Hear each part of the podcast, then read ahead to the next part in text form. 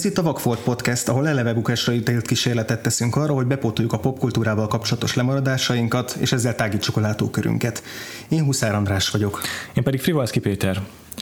Adásainkban elsősorban filmekről, ritkábban zenékről, könyvekről és még sok más egyébről beszélgetünk. Ezekben tematikus bontásban mélyedünk el. Az, hogy éppen milyen nagyobb témát választunk, pillanatnyi szeszélyünktől függ, de igyekszünk ezeket egymáshoz is kapcsolni. Az elmúlt hetekben Hollywood egyik legegyedibb és legfigyelemre méltóbb rendezői karrierjéből emeltünk ki három filmet, három évtizedet.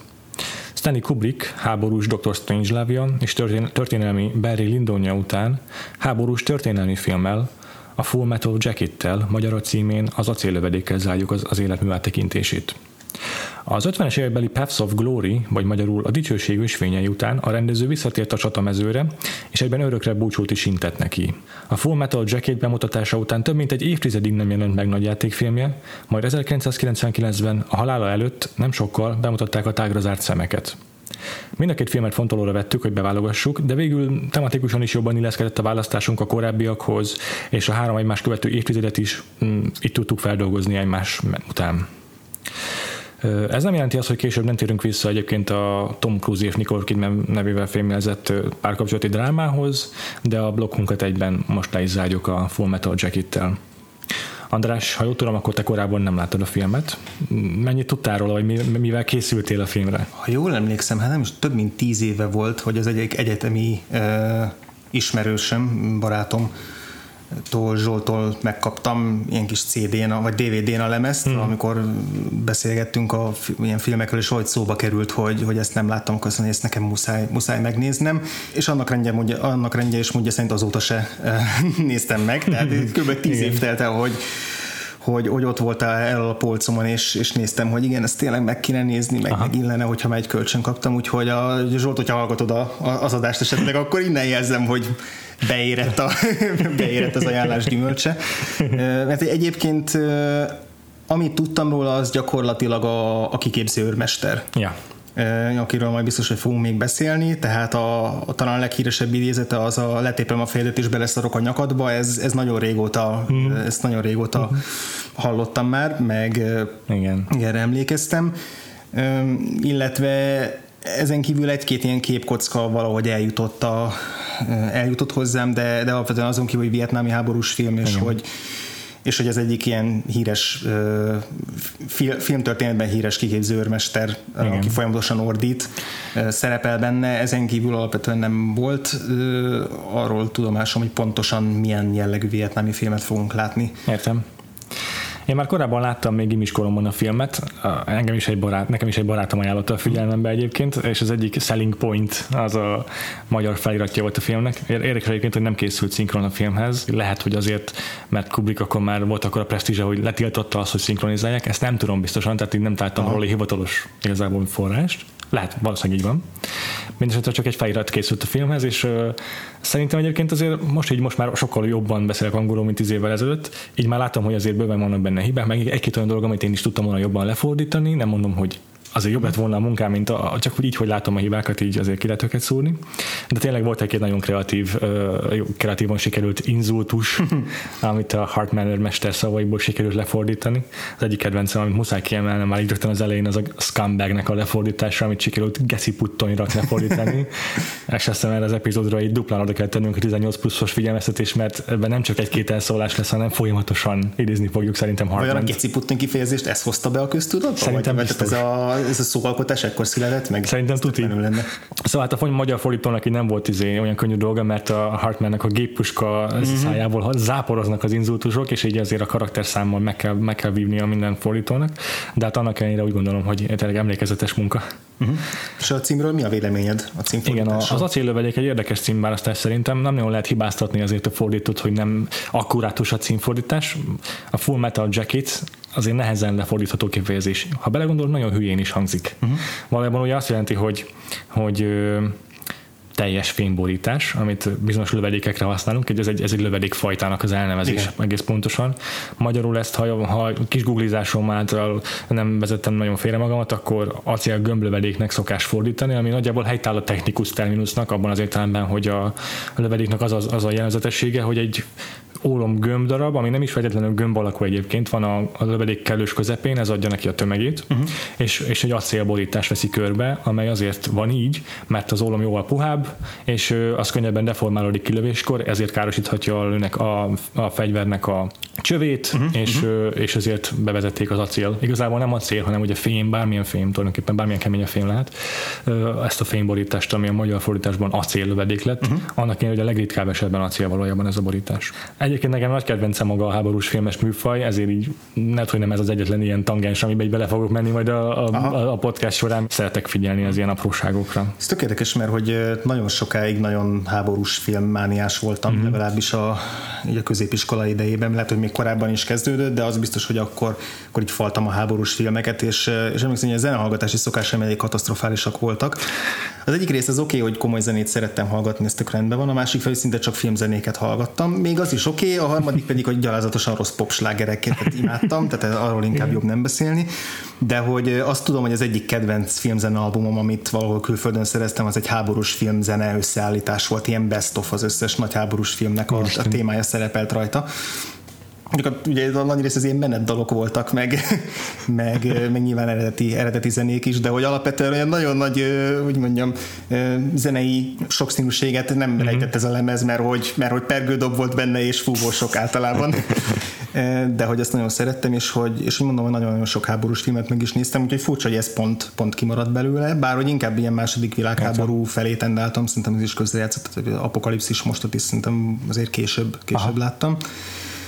De hogy, de hogy ezzel szemben meg igazából ez a rajongás ez azért kicsit elmúlt mostanra. Tehát, hogy még most is szívesen nézek meg, tehát most is szívesen néztem meg ezt a filmet, de most már nem, nem kutatnám fel magamtól. Tehát, hogy nem, lenne két-három olyan zsáner, amit, amit sokkal hamarabb pótolna ebbe a, mm-hmm. belül hiányossága, mint mondjuk a háborús filmek terén. Aha, nekem egyébként még mindig rengeteg háborús filmes elmaradásom van, és főleg, Ó, nekem is. főleg pont, hogy második világháborús elmaradások, azért hogy Vietnámmal egész jól állok, ami azt illeti.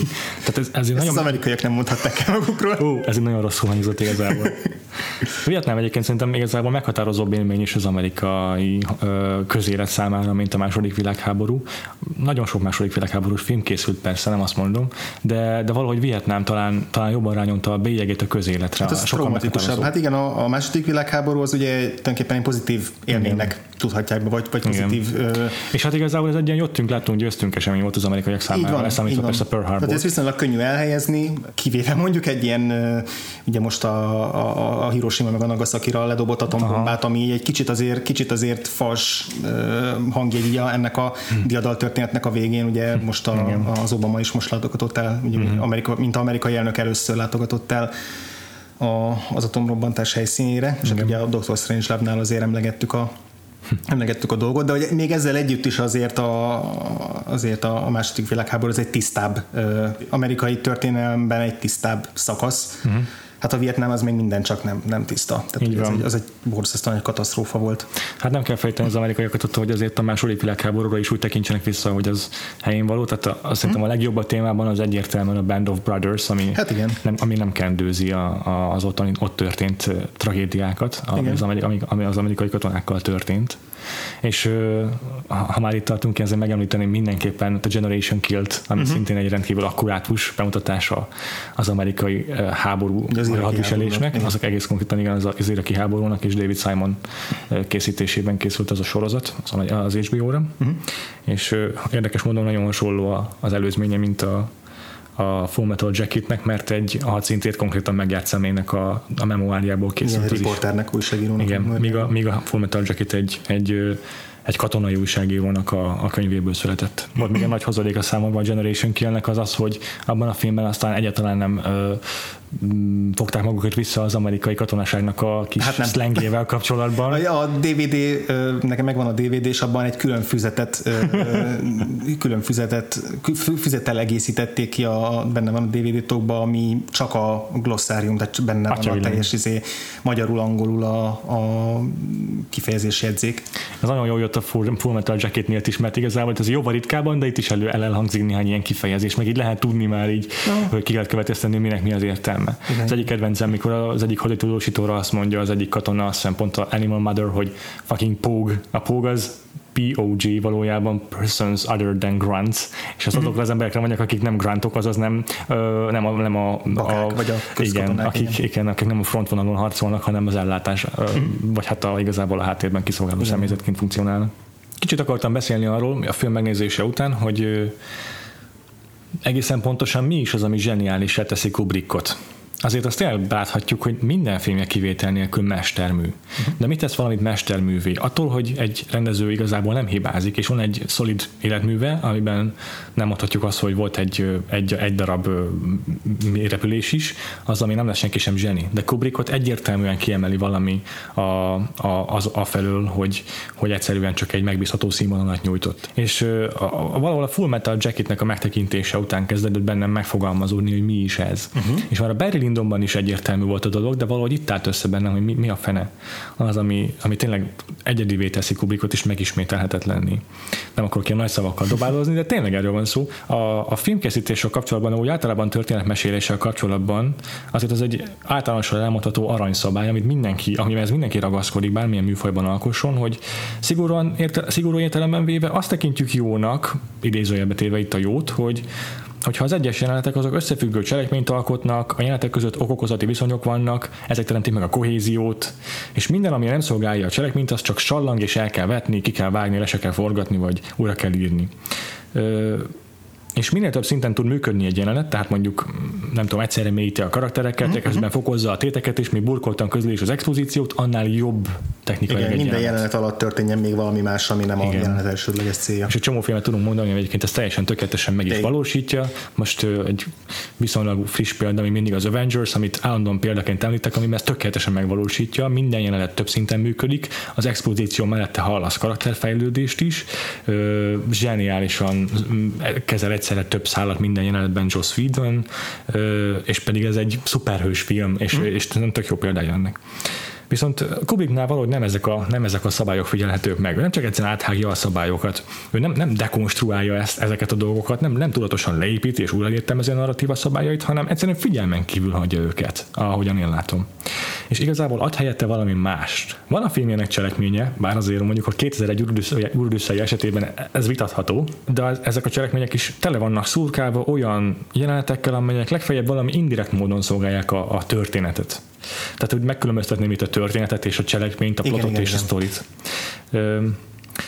Vannak a filmnek karakterei is, de a, a, a legritkább esetben jellemző őket karakterfejlődés. Uh-huh. Ezek, a, ezek akár egy klasszikus értelemben vett rossz filmnek is lehetnének a sajátosságai, de valahogy, valahogy Kubrick ezeket működőképessé teszi mégis. És szóval ezen gondolkodtam, mi a fene ez.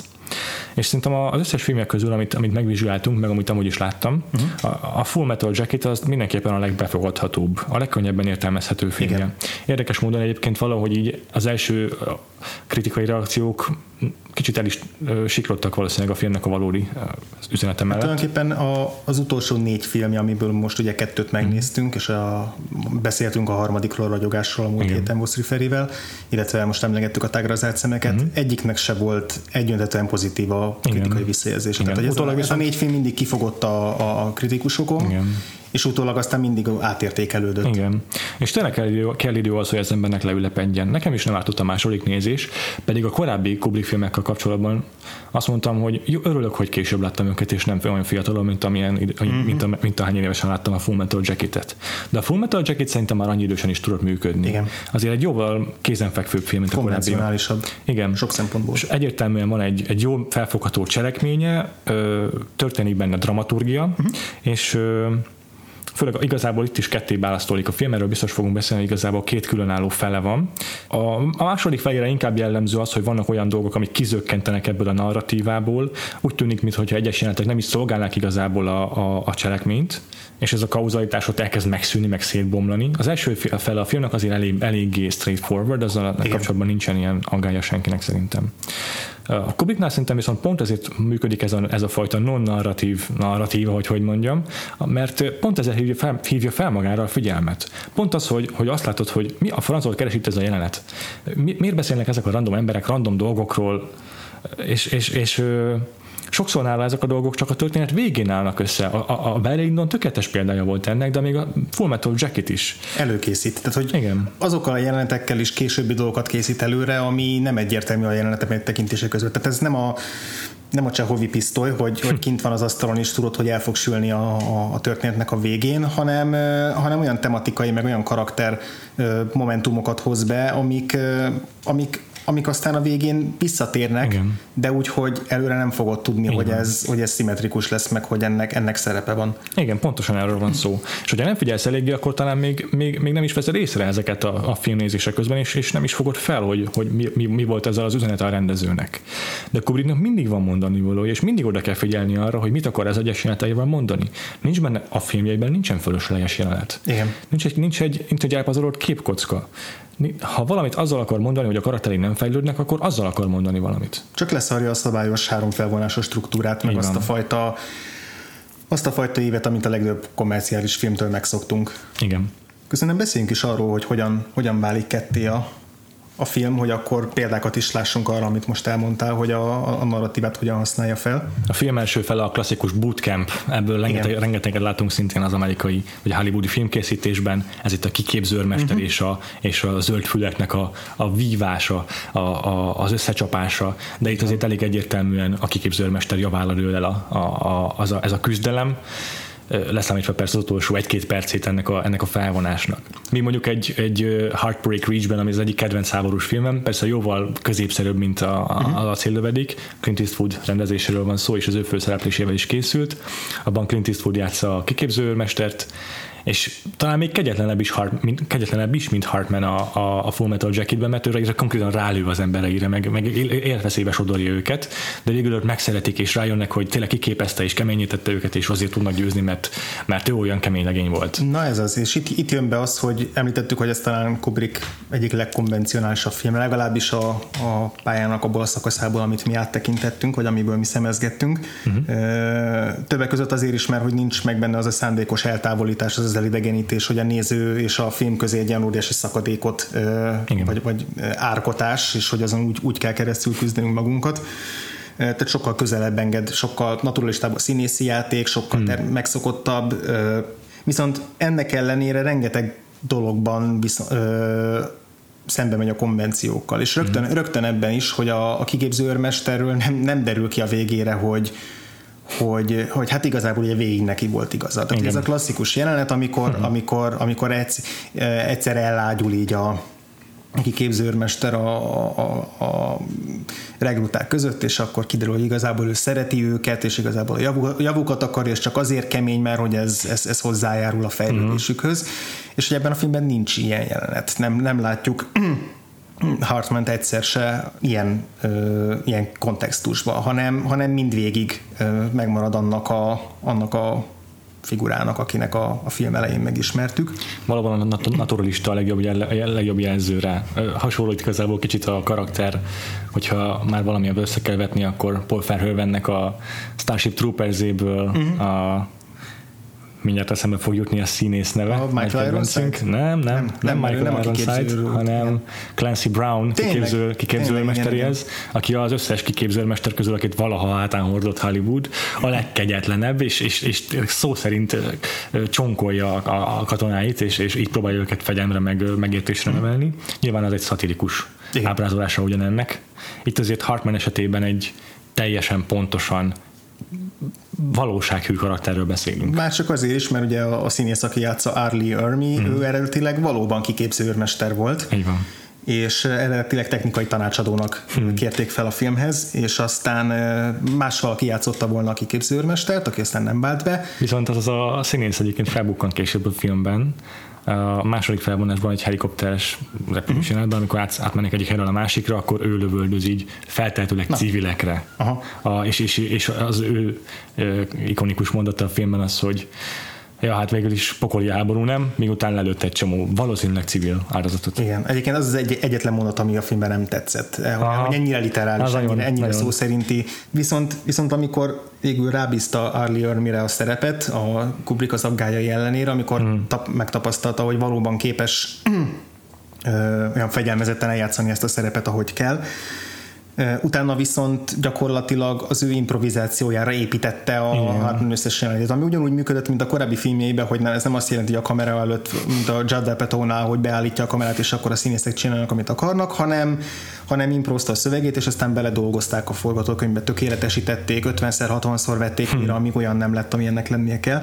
És a, és a leg, tehát legendás szerep. Tulajdonképpen azóta is uh, folyamatosan Arlie mi hasonló szerepeket kap, tehát igazából nem épített fel úgymond olyan jellegű karriert, uh, mint mondjuk a, a Dennis Farina, aki aki ugye tényleg zsaru volt, és utána kezdett el zsaru szerepeket játszani, és aztán elég sokféle uh, tényleges karakterszínészé vált. Arlie mi saját magát maradt játsza. egész végig, és, és saját magát játsza és parodizálja azóta is. Hmm. De hogy ennek ez egy, ez egy rendes színészi alakítás. És hát mondjuk ebben biztos szerepe volt annak, hogy tényleg 30-szor vették fel, hogyha kellett a jeleneteket. Tehát lehet, hogy nem volt olyan ügyes, de Kubrick kivárta, ameddig sikerült kihozni azt, amit kellett. És viszont amit látunk a képernyőn, az tökéletes. Tehát az a hmm. fajta fizikai tartás, az a, a hangerő, amin beszél, már, már néha egy kicsit nekem ilyen rajzfilm szerű volt, ahogy tudod, egy picit előre dől, és, a, és megfeszíti a kezét, és leüvölti a, a katonákat dolgokat, uh-huh. de, hogy, de hogy minden egyes ö, tehát porcikája, porcikája fölött pontosan uralkodik.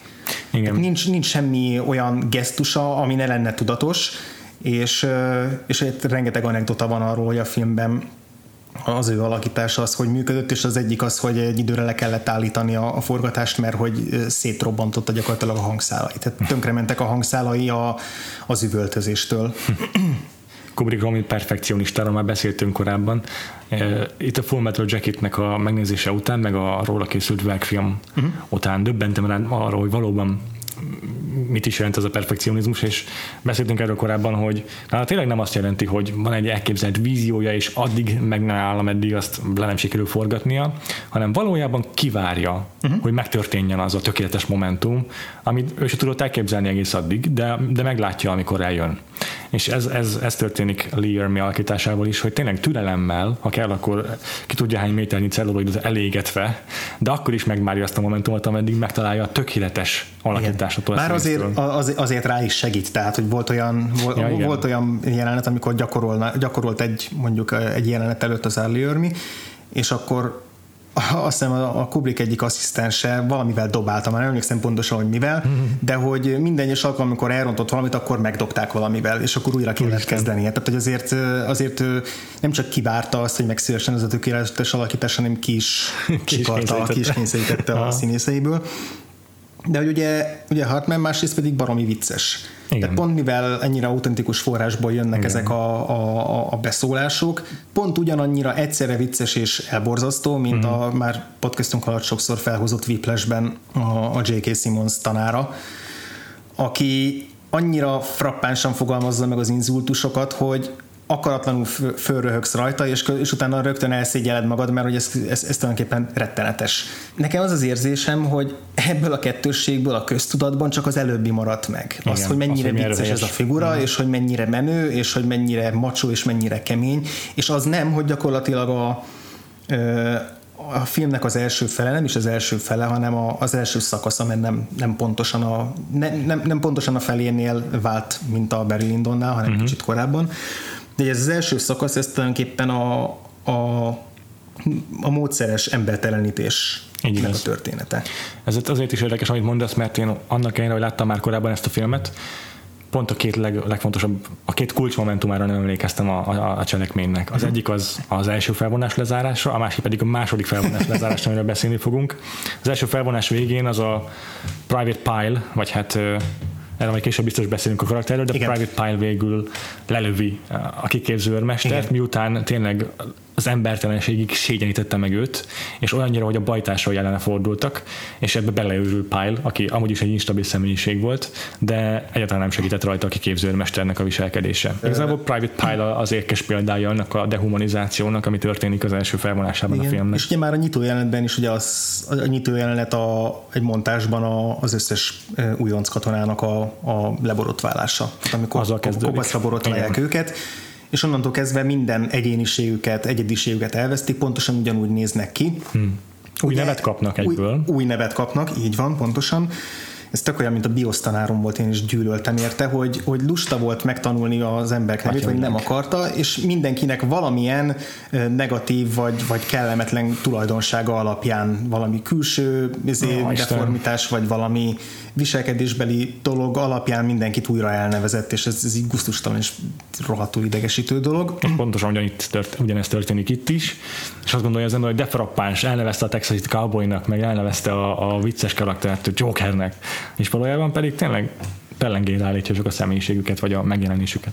És hogy innen Gomer Pyle egyébként, a Pyle, Private Pyle neve egy korábbi sorozatból, az akkoriban játszódott, tehát akkoriban kortás sorozatból, igen, az Andy Griffith showból egy karakternek a neve, aki egy ilyen kis félszeg mamblasz figura volt a sorozatban. Igen, és hogy, és hogy Leonard, akit ugye, ugye elnevez, Igen. ugye Vincent D'Onofrio Igen. karaktere, a film elején egy, egy ilyen jámboróriás hm. gyakorlatilag, aki hát nem tudni igazából, hogy, hogy, hogy mentálisan is problémás figura, tehát hogy mentális zavarral is küzd, de, hm de, de hogy ugye rögtön a legelső jelenetben, ahol kipécizzi magának a kiképző őrmester, azt tulajdonképpen nem tudja megállni azt, hogy ne röhögje el magát a, a kiképző őrmester, hanem ugye a, a nézők reakciója.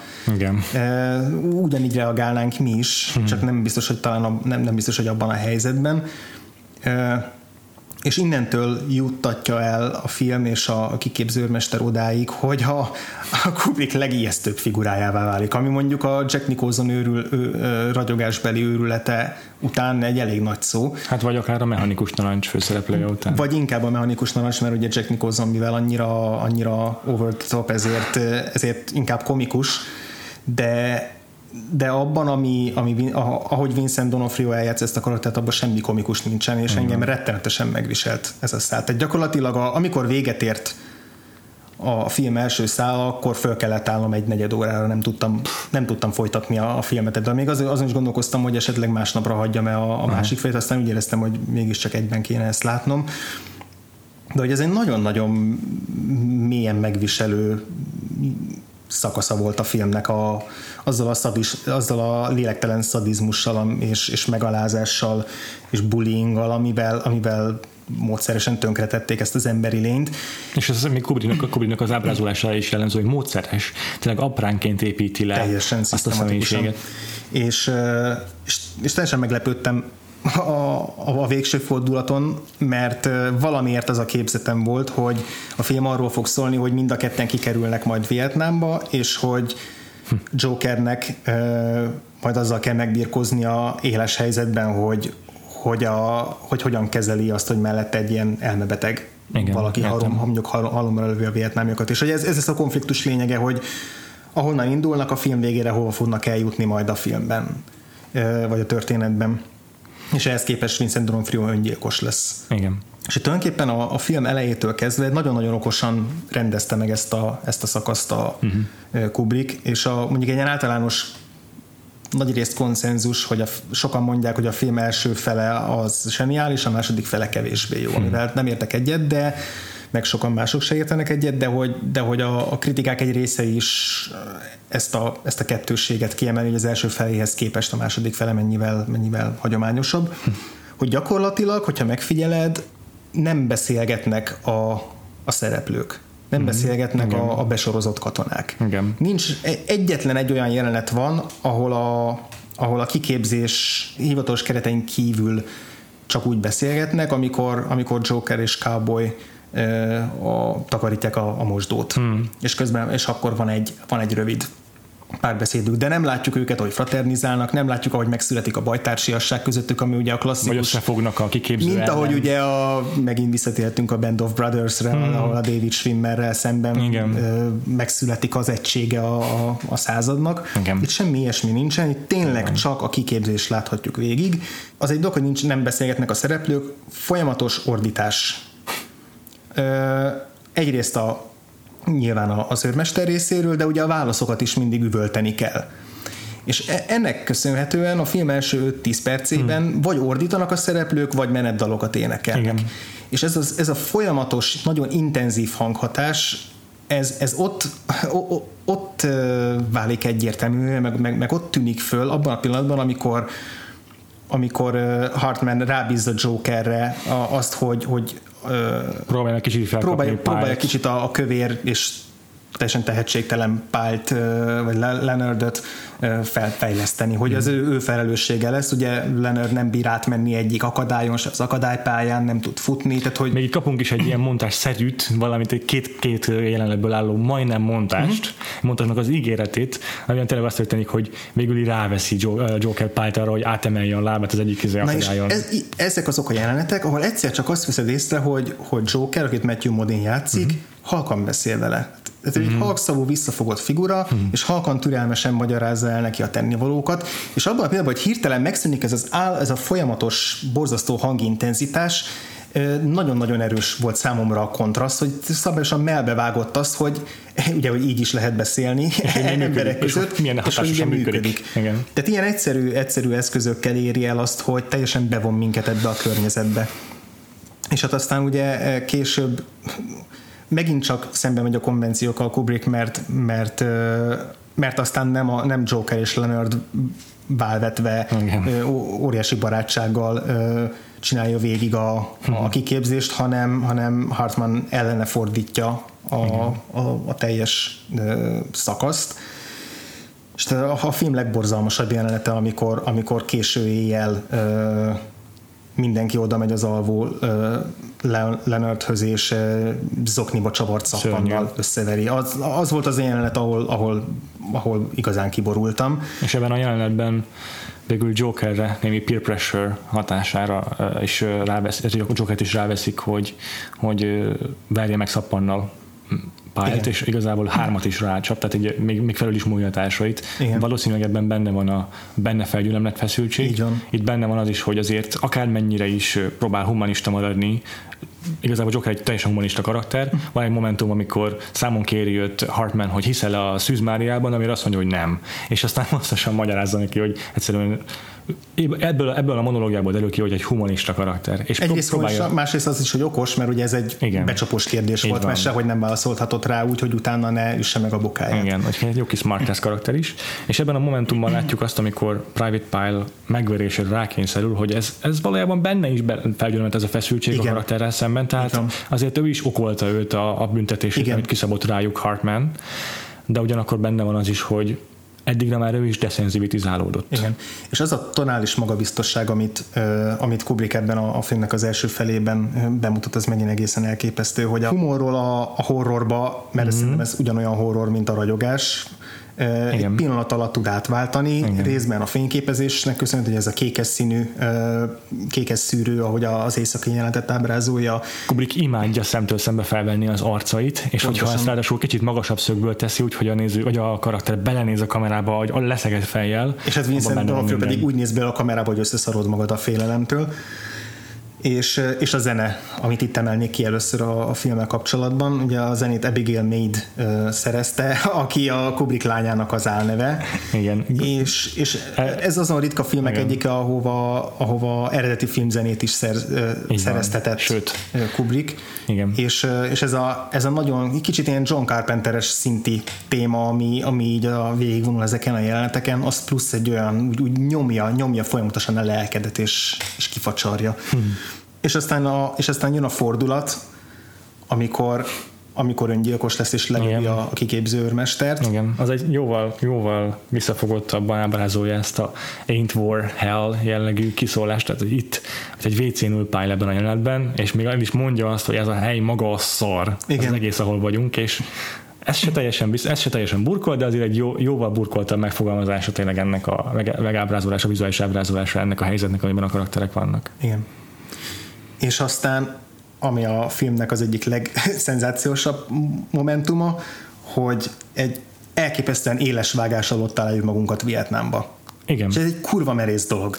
Tehát az, hogy nincs semmi átkötés, nincs semmi narráció, semmi évszám, semmi, bam, vágás, megszólal Nancy Sinatra-nak a These Boots Are Made of Fokig, ami megint egy kurva nagy meglepetés, mert hogy eddig nem volt betétdal. És, és ilyen önreflexív, önreflexív momentuma se volt a filmnek egyáltalán, ez a dalszöveg, ez egyből két értelműen jelenik a filmben. Igen, mert ugye egy vietnámi prostinak a vonulását ö, ábrázolja a katonák felé. Igen. És hogy a film első fel, ez, ez a monoton, szürke, nyomasztó, egyhangú, egy hullámhoz, egy frekvencián ö, rezgő szakasz után egyszer csak egy teljes váltás, mm, amit a zenével, a fényképezéssel. Pontosan, ez, ez ez egy teljesen váratlan és kizökkentő és összezavaró pillanat, és, és így össze kell szedned magad, hogy... Ez most nem a Forrest Gump, ez most még mindig ugyanaz a film. És, és egy teljesen már, és, és akkor és, és ott, ott van Joker és poénkodik. Igen. És, és azon poénkodnak, igen. hogy akkor, akkor elmenjenek a, a kurvával és alkutoznak az áron. És a, a, a film legkeményebb jelenete, jelen, egyik legkeményebb jelenete után rögtön egy ilyet bevágni. Egy ilyen könnyed jelenet. Itt a dalra kapcsolatban azért megjegyzem, hogy a dalszöveget érdemes megfigyelni, nagyon-nagyon vicces. Ezzel is a teljesen váratlanul humorossá válik a film, hogy arról szól, hogy ez a nő nagyon szép csizmát hord, és a, a pasi, aki, aki megpróbálja becsenkészni magát az ágyába, végül is azt hiszem, hogy segbe fogja őt rúgni a nő a dalban, vagy valami ilyesmi. Mm-hmm. De igazából tökéletesen illek arra a képre, hogy az amerikai hadsereg megszállja Vietnámot, de Vietnám visszarúg. Itt jelenik meg a filmnek egy másik nagyon fontos témája a dehumanizáció mellett, uh-huh sokkal árnyaltabban, de benne van a szexualitás is. Igen. Ez a jelenet megint egy olyan jelenet volt, amit nem tudtam hova tenni a filmen önmagában. Megnéztem, és a lakótársammal néztem, és fel is röhögtem, hogy ez most mi a fasz keresett ebben a filmben. Következménye nem volt annak a dolognak, hogy ott beszélgetnek egy, egy vietnámi kurvával, és igazából karakterépítése nagyon adott. De, de a film végére persze összeállt a dolog. Maga a szexualitás nincs így, mondom, explicit módon jelen a filmben, nem történik például konkrét szexjelenet vagy erőszak jelenet, pedig nagyon jól tudjuk, hogy Vietnámban több tízezer szexmunkás dolgozott a háború idején, és azért, mint minden más háborúban, ez sem kerülhet, e, mint minden más háborút, ez sem kerülheték el azok a, az atrocitások, amikor katonák csoportosan erőszakot, meg, megerőszakoltak áldozatokat a, az ott lakók közül. És ez itt teljesen kimarad a filmből, legalábbis ilyen, ilyen szinten, ilyen text szinten nincs benne a filmben. Csak a hivatásos prostituáltak, ugye az, az két jelenetben is Így van, kerül, pontosan. hivatásos prostituáltra alkudoznak a, a striciével. Mert hogy a katonák nem csak a, nem csak a gyilkossággal, hanem a szexualitással kapcsolatban is teljesen deszenzivitizálódtak. A vietnámi háborúban egyrészt, ahogy mondtam, rengeteg szexmunkás dolgozott, mm. itt is ezt látjuk, tehát számukra hát, a szex fel, felismerték, azt, felismerték és, azt, a, azt a piacirést, hogy itt, itt van egy csomó férfi, aki nem tudja kiélni a szexualitását. És ezt látjuk egy csomószor, én aprók is elejtett mondatokban a filmben, hogy volt egy katona, aki meghalt, és az egyik úgy emlékszik vissza rá, hogy valami naponta 20 masturbált. Igen, igen. És hasonlók van, állandóan van a dolog, amikor az egyik, a, egy mexikói, vagy nem tudom, valamilyen spanyol katona beszél az egyik legfontosabb és leg súlyosabb ilyen témájáról a filmnek, ez a, ez a, ez a, ez a Thousand Yard Stare, amikor a katonák, amikor azt meséli, hogy azok a katonák, akik megjárták már a frontvonalat, azok hogy néznek? ennek így kiül a tekintetükbe ez a, ez, ez a távolba révedés, és ezt valaki megint egy szex, egy szex viccel süti el, hogy izé, hogyan ö, állítasz meg két feketét, hogy ne erőszakolja meg egy fehér lányt, az, hogy közéjük egy baseball labdát. Hogy lehet ilyen balfaszó feloldani egy ilyen jelenetet? És tele van a film ilyen, ilyen, ilyen ö, apró, apró momentumokkal, amik arra utalnak, hogy ezek a katonák nem csak a gyilkossággal, meg az emberélettel, hanem a, a, a, a szexualitással kapcsolatban is teljesen teljesen hidegvérrel gondolkodnak. És, hát ugye a, a film első felében is rengeteg a, a erre a, a visszautalás, amikor a, ugye az, az a monológ, hogy a fegyver a barátnőd. És még egyébként még egy dolog miatt fontos, és ez megint az, amire, amiről a, az adás elején beszéltél, hogy, hogy még nem tudjuk, hogy miért fontos, uh-huh. de hogy, hogy az, hogy a, hogy a nők ennyire, ennyire ritkán jelennek meg a filmben, és ennyire csak tárgyasítva, gyakorlatilag ilyen eszközökként jelennek meg a filmben. Ez a fajta hiány, ez azért a film fináléjában kifizetődik. Az, hogy az a, az a mesterlövész, aki tulajdonképpen legyilkolja annak a, az osztagnak a nagy részét, akik, akikhez Joker, mint haditudósító csapódik, mm-hmm. hogy arról, az, arról a sniperről kiderül, hogy egy, egy fiatal lány, egy gyerek, Igen igen, az, talán csak tínédzser lehetett. Az, annak az, az összes ilyen jelenet megágyaz, anélkül, hogy, hogy expliciten, expliciten megjelenne. Igen. A Ugyan a, a, a film végső jelenete, szerintem akkor ezt most ki is fejthetjük. Uh-huh. Még igazából a végső előtti jelenete, amikor sikerül elkapniuk ezt a mesterlövészt, körbeállják a már megsebzett nőt, itt senki sem tudja eldönteni, mit tegyen ezzel a haldokló lányal, aki egy imát mond. Pontosabban nem, nem akarnak semmit csinálni vele. Hát igen, Inkább igen. Nem, nem, igazából nem tudja, mit nem tudja, mihez kezdjenek ezzel a helyzettel. És ez a nő végül elkezd könyörögni azért, hogy, hogy végezzenek vele. És elkezdik, megint peer pressure, elkezdik nyomá, elkezdenek nyomást gyakorolni Jokerre, hogy te még úgy, hogy gyilkoltál meg senkit, itt az idő, és, és az a szerencsétlen ember, ha, ha könyörül ebből is, ha azért is, mert benne is megint annyi feszültség gyülem lett fel, de végül meghúzza a ravaszt. És az egész jelenet alatt ugyanaz a zene szól, mint amikor Private Pile elkövette a gyilkosságot, és aztán az öngyilkosságot. Uh-huh. Beszéljünk erről a jelenetről, mert, mert én nagyon nehezen tudok még mindig dűlőre jutni a, uh-huh. az utolsó jelenet jelentése, az utolsó előtti és utána az utolsó jelenet jelentése Igen? felett. Ugye a, a legutolsó jelenetben egy ilyen vér, narancsvörös tájon sziluettként vonulnak végig, ahol a narrációban elhangzik, hogy hogy ez az utolsó mondat, hogy igen, itt vagyok ebben a szarban, ami ugye szintén megint visszautal arra, amit, yeah. amit Pál mondott, de, de élek és, és, és már nem félek. És hogy ez egy happy end.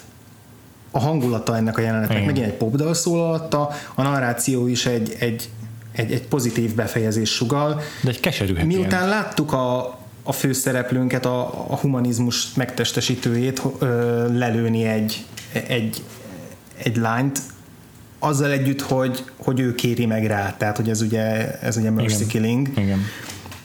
De hogy ennek ellenére ez egy nagyon-nagyon ellenmondásos pillanat, hogy, hogy, gyil, hogy gyilkossá válik, és, és ez mégis megnyugvást okoz neki. Mert az utolsó monológban nem az tűnik, hogy akkor mostantól kezdve viaskodik a lelki ismeretével, hanem hanem hogy megérkezett. Joker soha nem meri kimondani, amit gondol. Mikor számon kérik, hogy hiszel a Szűz Máriában, azt mondja el a Hartmannek, hogy nem meri kimondani, amit gondol, mert akkor az lesz a baj. Ő nem meri kimondani, nem, amit gondol.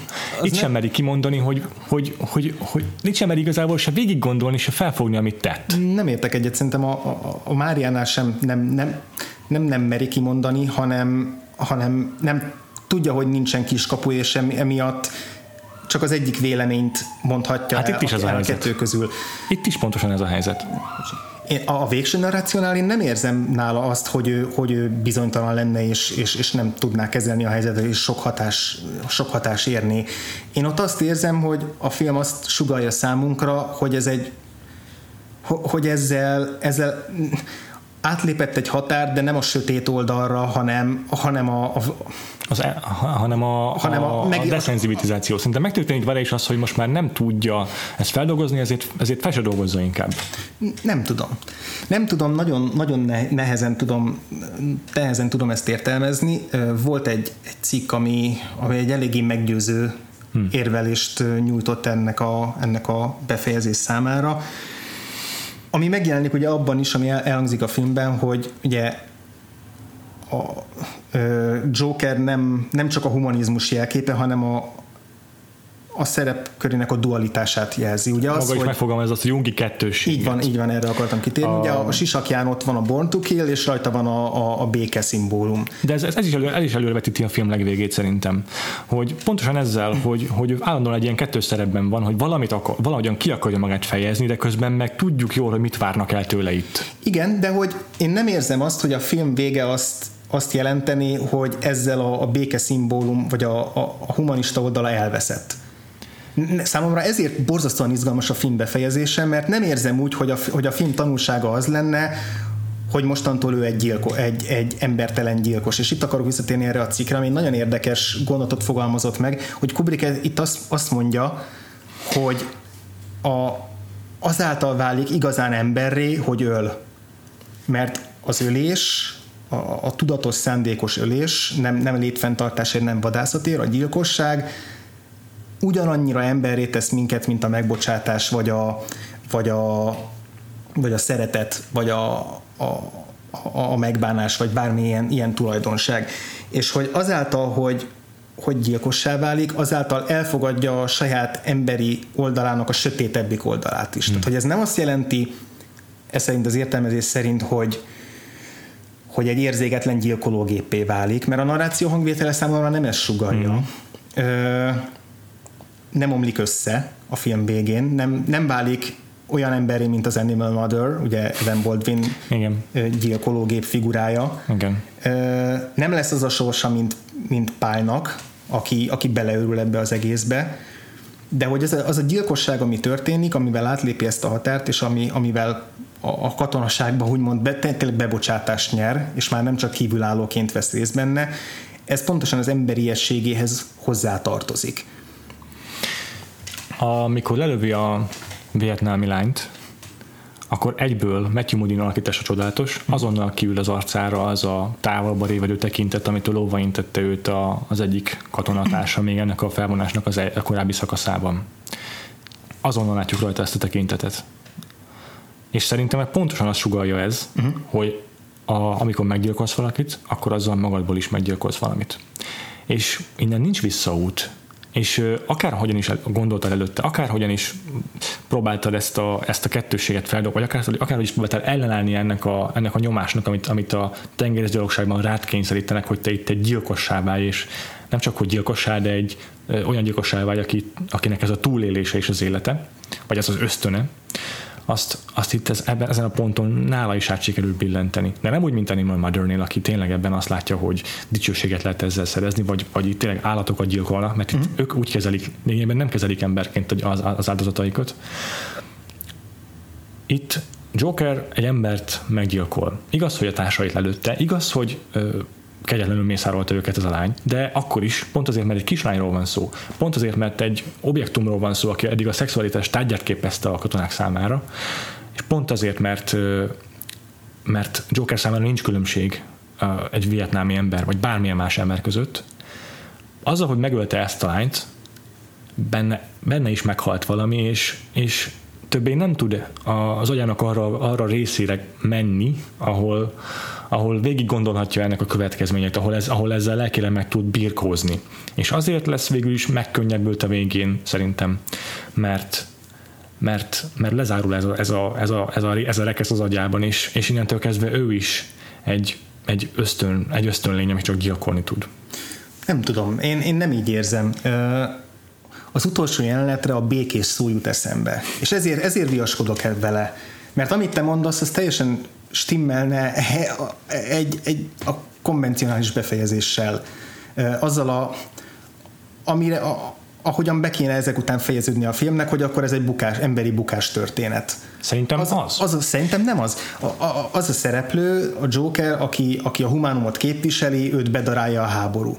És ez a furcsa, hogy én nem ezt érzem. Nem ezt érzem egyrészt az utolsó jelenetnek a, a pop, nem ironikus popzenés ö, megnyugvást okozó narrációval megtámogatott jelenetében, és szintén nem ezt érzem abban, ahogy megöli a lányt.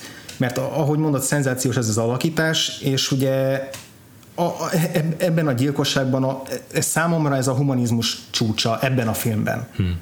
A humánumnak a csúcsa, hogy nem hagyja ott szenvedni, ahogy Animal Mother mondja, hogy Igen. hadd szenvedjen. Igen.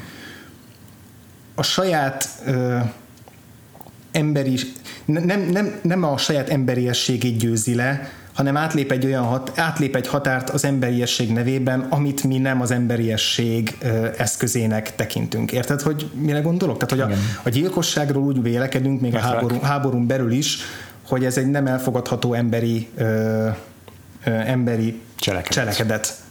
Ez egy bűn, ez egy olyan dolog, ami, ami nem, ö, nem Semmilyen nem igazán elfogadható. Nem igen. elfogadható. És szerintem a film azt akarja mondani ezzel a végén jelenettel, hogy a gyilkosság az nem pozitív, nem negatív, ez egy emberi dolog, ami hozzátartozik az emberi természethez, és az, ahogy, ahogy Joker felhasználja ezt a humánum nevében, ezzel fogadja el saját énjének ezt az oldalát, ami nem, nem egy bukást jelez a számára, hanem, hanem egy elfogadást, és nem, nem, azt jelzi, nem azt jelenti az ő karaktere számára, hogy elvesztett valamit, hanem, hanem furcsa volt az, hogy nyert ezzel valamit. Nagyon furcsa, és nem tudom teljesen megfogalmazni, de ez egy, ez egy olyan borzasztóan ellenmondásos befejezés számomra, amit én nem tudok ennyire egyértelműen a, arra visszavezetni, hogy ő itt, ő, ő itt biztos, hogy elvesztette magából azt a, azt a szeletet, ami,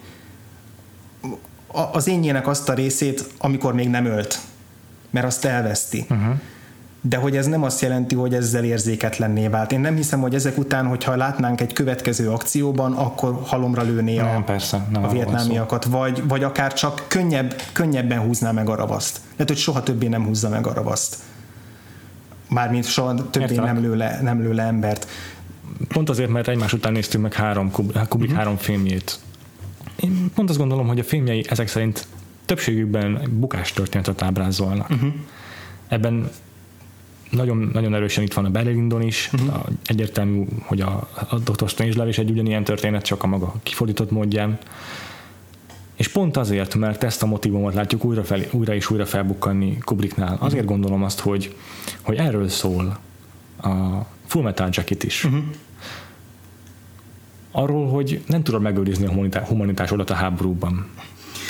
Ez megint csak egy hogyha kitágítjuk a háborús műfajra ezt a kérdést, hogy ugye a, a, a, a Truffautnak van egy nagyon híres idézete, hogy nem létezik olyan, hogy háború ellenes film. Nem tudsz háború ellenes filmet csinálni, mert, mert ha háborús filmet csinálsz, az biztos, hogy izgalmas lesz. Biztos, hogy olyan, olyan érzéseket fog kiváltani benned, hogy hát egyszerűen látványos, izgalmas, feszült, még hogyha semmit nem teszel bele, akkor is a csata, mint olyan, az adrenalinodat fel fogja fokozni, bármennyire is, bármilyen erős háború ellenes üzenetet fogalmazol meg, pusztán azáltal, hogy egy háborús filmet csinálsz, az a háború mellett fog szólni, mert ez egy izgalmas dolog. Ez alól egyébként nem kivétel, ezt, ezt nem tudja elkerülni Kubrick sem. Azért, azért megjelennek itt a, a háborús filmek kedvenc motivumai, és tudja elkerülni a, a rácsodálkozást, a gyönyörködést a háború technológiájában. Biztos ez? Igen, látunk a naplementében, hel, látunk naplementében elmenő helikoptert, láttunk uh, trekking shot előtt elvonuló tank, izé, harckocsikat.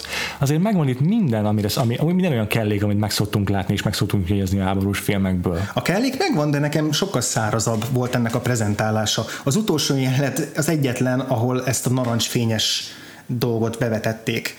Uh, ezt, a, ezt a klasszikus ilyen Apocalypse Hero- Now. Igen, de hogy annak egy ilyen heroikusabb valamilyen Értem. Hát persze nem, abszolút, abszolút, abszolút, nem gyönyörködik meg, nem a technológiában élvezi ki magát, mint, mint egy Michael Bay, nem arról beszélek. Csak ezek a, ezek a, ezek a, ezek a képi fogások, amik egyszerűen csak szépek, és lehet, hogy csak azért teszük bele a filmet, mert, mert jól néz ki. De hiányzik. Nem dicső képek, igen, persze. Igen, persze. igen, ez, ez, ez hiányzik belőle és hiányzik belőle mindenfajta polemikusság, tehát nem akar semmilyen üzenetet a szánkba rágni arról, hogy a háború az pozitív vagy negatív.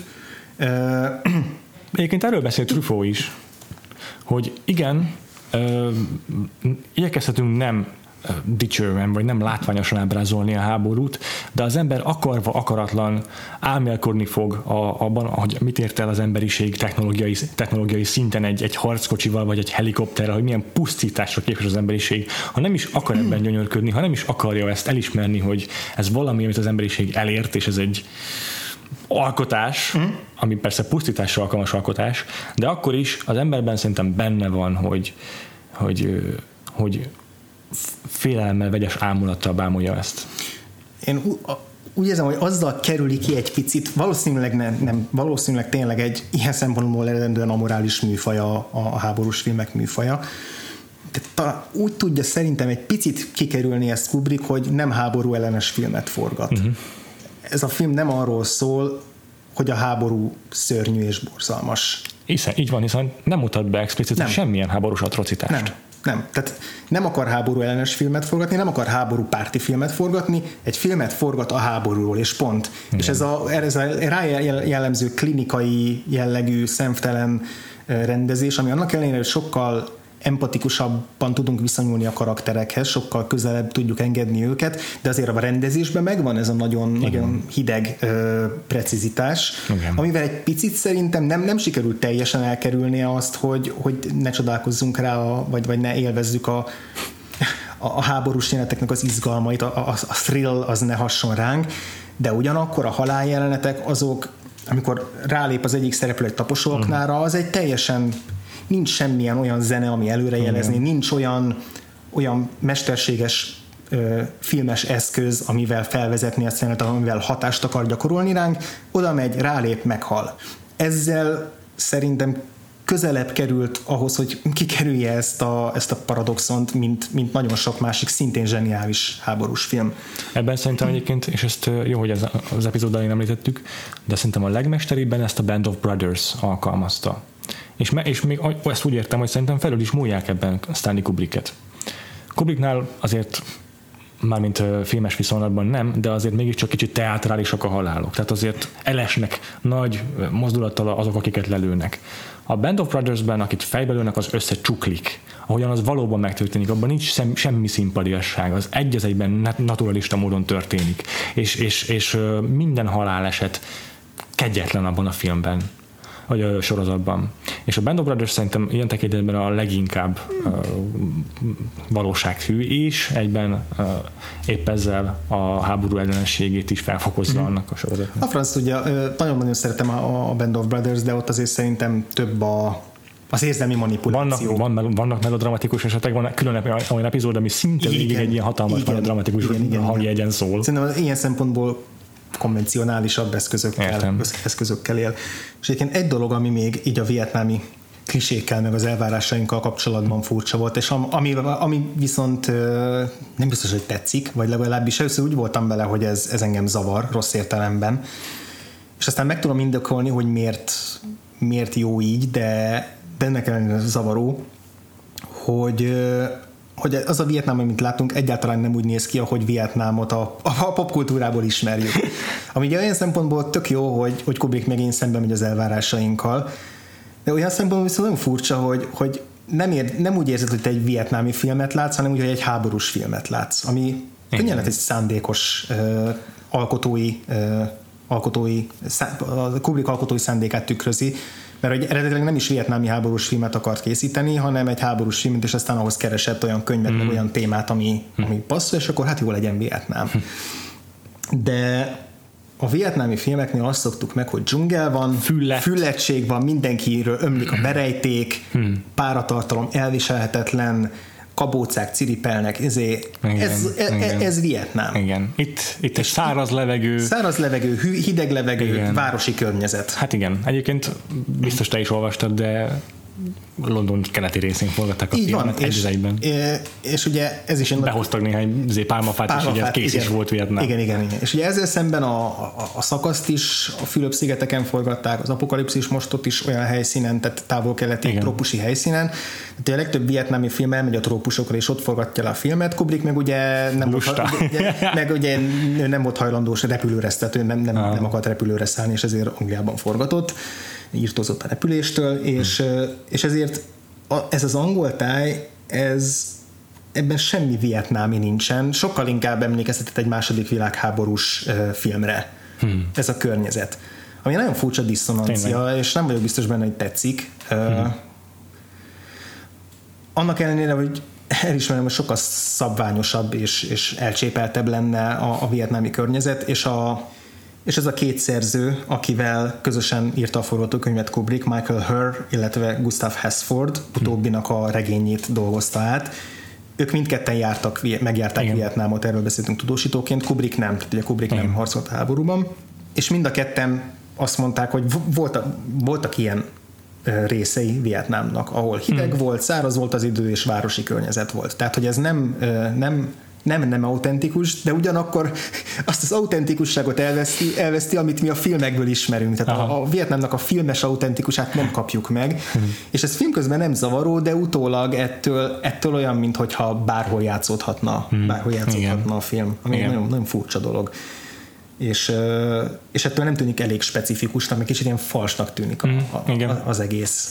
Szerintem beszéljünk még egy zárásképpen még a színészi alakításokról. Rendben.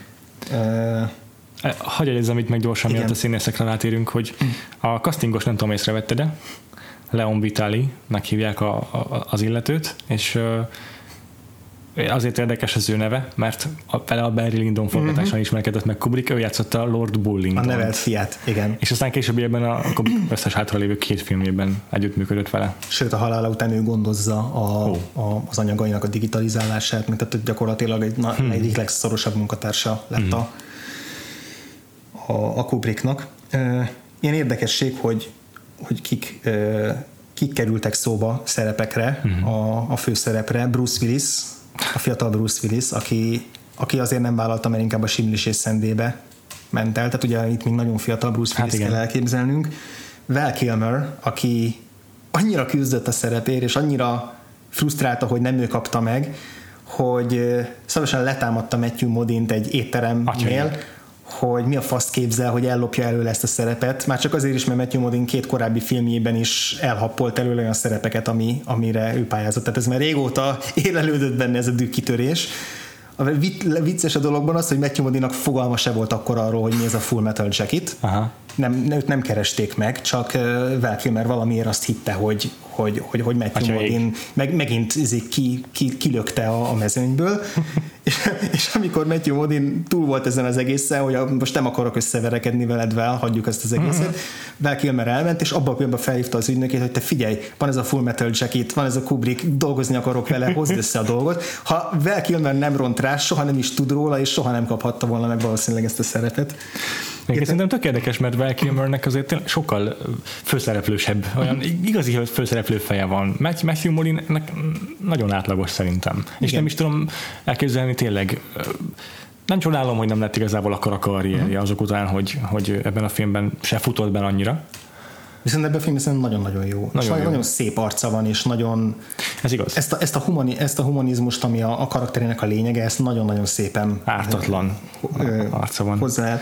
Még egy érdekes ö, színészi momentum, ö, Animal Mother, akit ugye Adam, uh-huh. a, aki Adam Baldwin-t híresítette. Igen. Uh, eredetileg Arnold Schwarzenegger is szóba került a szerepre. Hát Vagy legalábbis, ha nem is került szóba, de, de az ő nevét is olvastam az IMDB trivián, trivián belül. Adam Baldwin azért így mindenki számára szerintem már ismerős, mint karakter, Hollywood egyik karakter színésze. Chuck és... x még ki tudja hány tévésorozat, amiben felbukkant valami visszatérő szerepben. Az ő karakter tényleg az egyik leg, legikonikusabb és a leg, a leghangsúlyosabb a film második felvonásában. És ez mindezt úgy érte elő is, hogy azért rendszeresen kiakadt azon, hogy hányszor kell mm-hmm. felvenni a jelenteket Kubrickkal.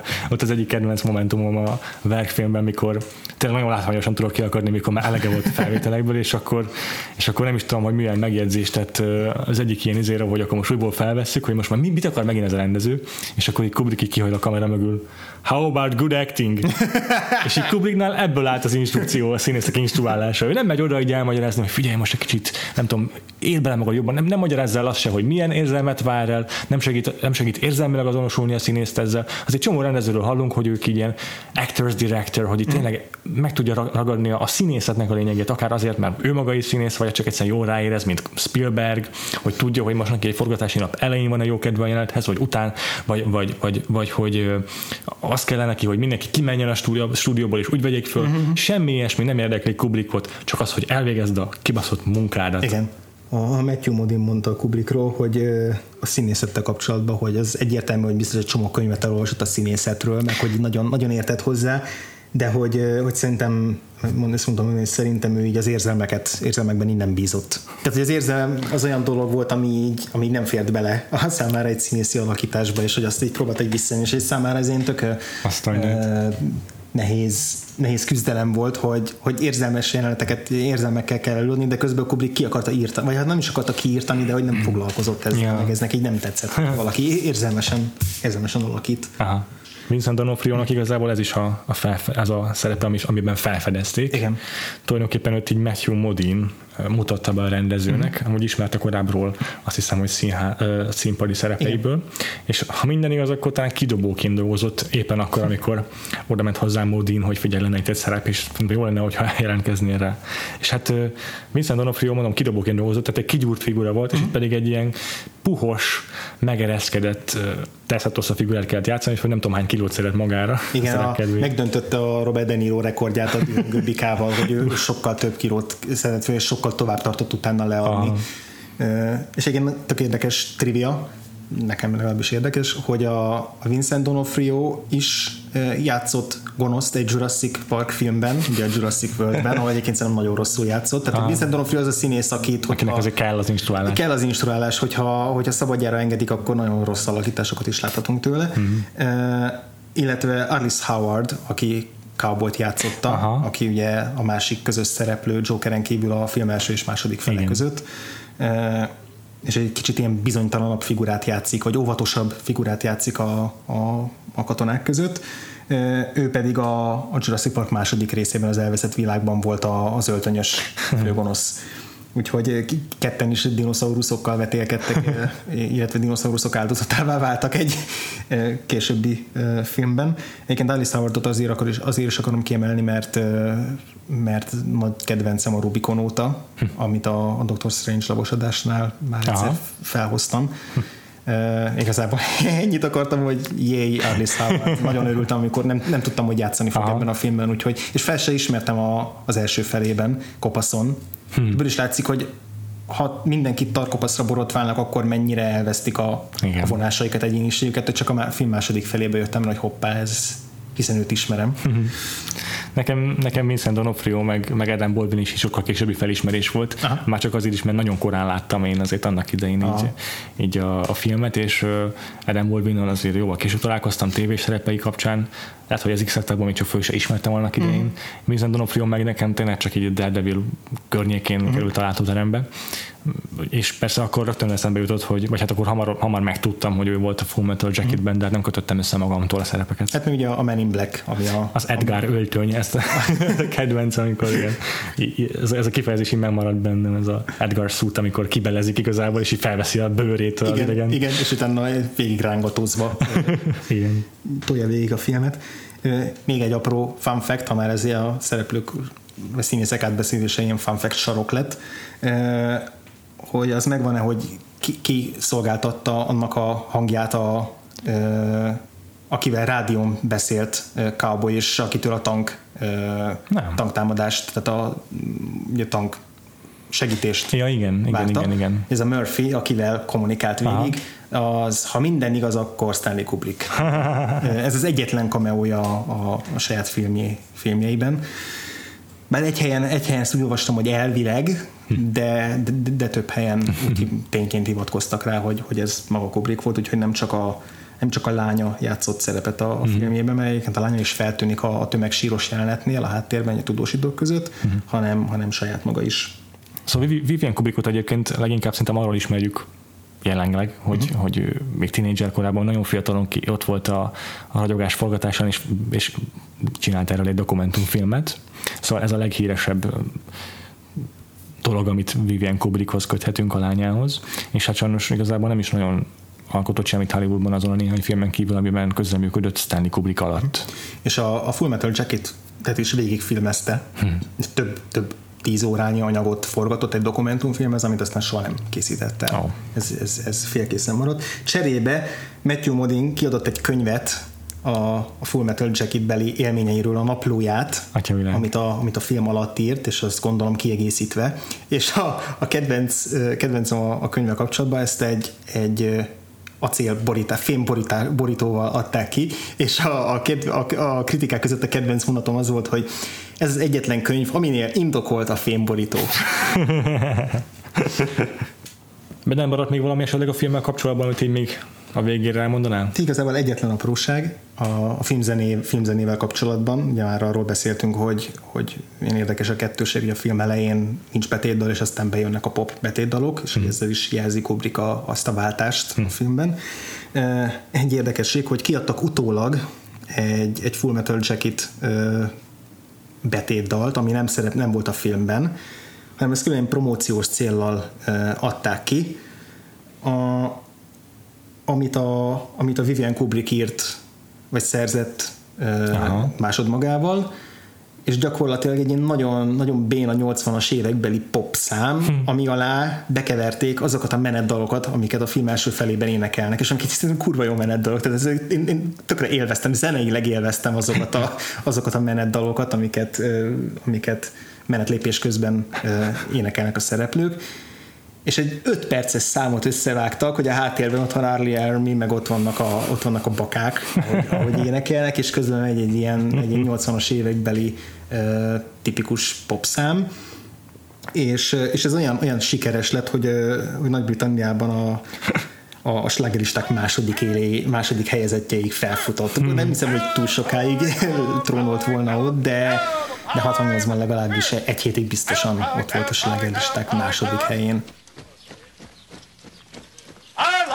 Working for Uncle Sam. I love working for Uncle Sam. Let me know just who I am. Let me know just who I am. One, two, three, four, United States Marine Corps. One, two, three, four, United States Marine Corps. One, two, three, four, I love the Marine Corps. One, two, three, four, I love the Marine Corps. My Corps. My Corps. Your Corps. Your Corps. Our Corps. Our Corps. Marine Corps. Marine Corps. Mm, good. Mm, good. Mm, good. Pick up the step a little bit. We're going a little bit too slow. Oh!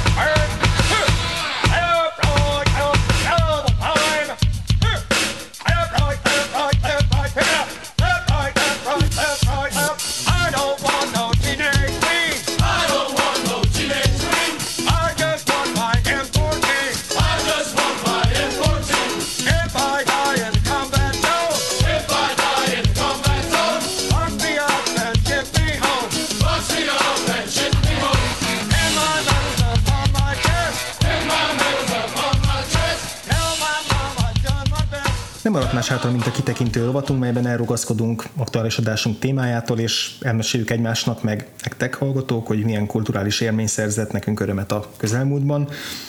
Legyen, legyen az egy A Superman képregény, Superman képregény, egy ö, cikk sorozat, vagy egy Vagy akár egy jó kis Egy, podcast. egy testvér podcast. Hát igen. Számodra mi okozott örömet ezen a héten, Péter? Egy videójátékról akarok beszélni. A, ez egy indie játék, mm. és ezt most annyit nem azért ragadtam ki, mert annyira hatalmas, nem tudom, intellektuális vagy érzelmi élmény lenne a dolog, Aha. csak marha viccesnek tartottam. A Flappy Bird-öt biztos mindenki ismeri, ez nem az, de egy nagyon hasonló játékmechanikájú dologról van szó. A neve az, hogy Party Jousting, és tulajdonképpen egy 16 emberes Flappy Bird, amiben egymás ellen kell Flappy bird Nem, nem úgy, hogy mentek a pályán és így elkerülni az akadályokat, azzal, hogy egy gombot nyomkodsz folyamatosan, uh-huh. hanem, hanem el kell kerülni az akadályokat, de közben egymással is ki kell passzni.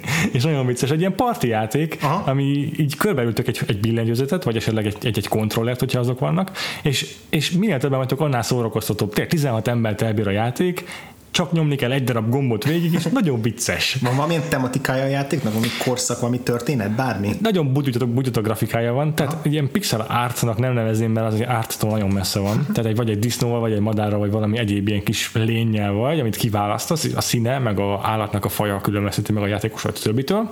Egy ilyen nagyon limitált, egy picike kis pályán mentek, az egésznek a felbontása is ilyen röhelyesen kicsi, és fel alá, pat, vagy izé jobbra-balra pattogsz a pályán, mindig megfordul, amikor neki megy a falnak a karaktered, és le kell fejelni a többieket azzal, hogy így folyamatosan ilyen hullámzó ugrálást végzel, mert magától lezuhanna a karaktered, de megnyomsz egy gombot, akkor fel izé, ö, száll, izé, repül egyet, mint a Flappy Birdben.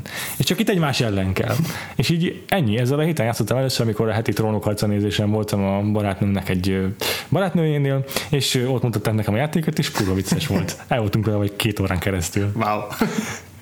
Steam-en fönn van, azt hiszem ingyenes, meg egyébként érdemes megnézni a játékkészítőjének a weboldalát, a vikingfabian.com-ot, majd belinkelem a show is. Valami hasonló elvetemült másik játéka is, majd kipróbálom azt is. Nálad mi volt a heti kitekintődben? Gondolkoztam attól, hogy csak annyit fogok mondani, hogy a, a Chris Gethard Show szezon zárójában John Hamm egy szumó jelmezben eh, hagyta, hogy három pankrátor összeverje, de aztán arra gondoltam, hogy ez így kevés, meg a Gethard Showról már beszéltem, hogy ezt csak így bónusznak beszúrom.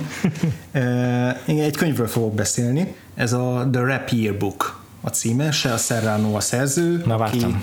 aki a Grantlandnek volt a popkult meg sport szerzője, és egy tök jó, tök jó stílusa és, és ő csinált egy könyvet, a koncepció az picit hasonlít a, ahhoz, amit a, amiről a múlt héten meséltem, az akciófilmes uh-huh. cikksorozathoz. A, Tulajdonképpen 1979-től a, a Sugar Hill Gangnek a Rapper's Delight című számától, ami ugye a konszenzus szerint az a rapnek, ha nem is a kezdete, de az, az ott az első nagy sláger. Onnantól kezdve minden évből kiemel egy számot, egy konkrét számot, és arról ír egy fejezetet. Uh-huh. Az alapján nem mindig a, a legjobb számot választja ki abból az évből, hanem a legfontosabbat, ami a rap történetére vonatkozik. Különböző szempontok alapján mindig összefoglalja, hogy éppen, éppen milyen szempontból volt jelentős az a dal, uh-huh. és aztán ír róla több oldalon keresztül. Egyrészt baromi a stílusa, nagyon olvasmányos, laza, közvetlen, úgy vicces, hogy nem vicceskedni próbál. Másrészt nagyon jó a, a kiállítása a könyvnek, mm. nem fotók vannak benne, hanem illusztrációk kizárólag. Volt egy illusztrátor. Arturo Torresnek a, az illusztrációi szerepelnek benne, mert a borítón is egyébként a, a különböző zenekarokról, meg, meg előadókról Király. készített színes ábrái vannak és a könyvben végig rengeteg, rengeteg ábrával dobja fel a, az olvasmány élményt, vannak benne ilyen grafikonok, meg folyamatábrák, ahol a, mondjuk a dalszöveget vezet végig különböző vicces szimbólumokon keresztül, hogy, hogy mikor, mikor kérkedik mondjuk egy, egy, egy rapper, vagy mikor, mikor, hason, mikor használ egy jó hasonlatot, és akkor ezekhez különböző szimbólumokkal vezeti végig. De gyakorlatilag ez egy évről évre nyújt egy tök jó áttekintést a, a, a, a rap mint műfaj alakulásáról, tök jó sztorikkal, van hozzá Spotify lista, valaki Aha, nem, nem hivatalos, hanem, hanem valaki összeállított egy Spotify listát a számokról, tehát végig is lehet hallgatni. Mindig fejezetnél van a végén egy külön kis keretes, amiben egy másik szerző, újságíró, zenetörténész, rapper, valaki kiemel egy másik számot abból az évből ilyen ellenvéleménynek, hogy szerintem miért kellett volna, hogy annak bekerülnie a könyvbe.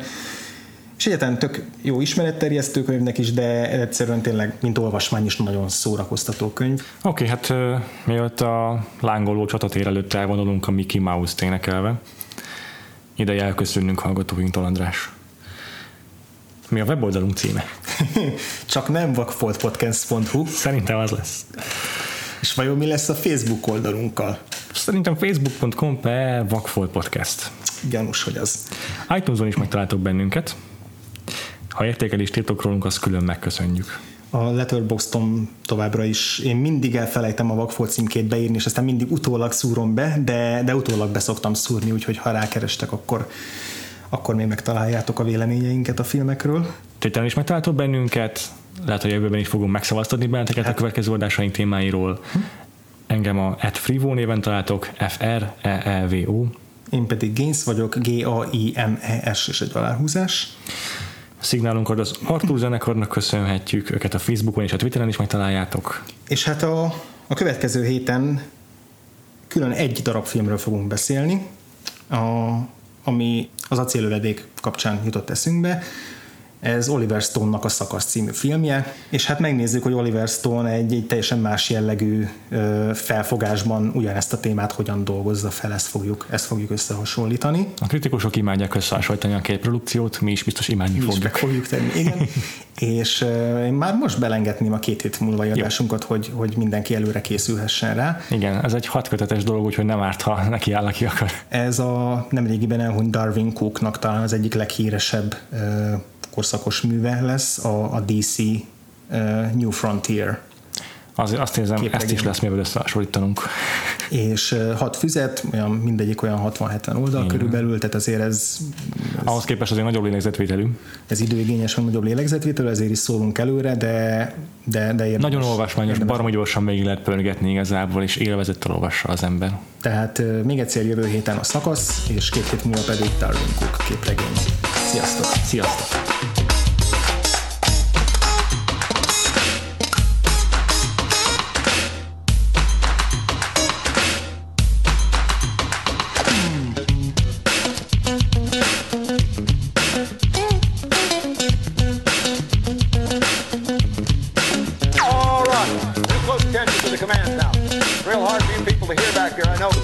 Talking that way, so listen closely.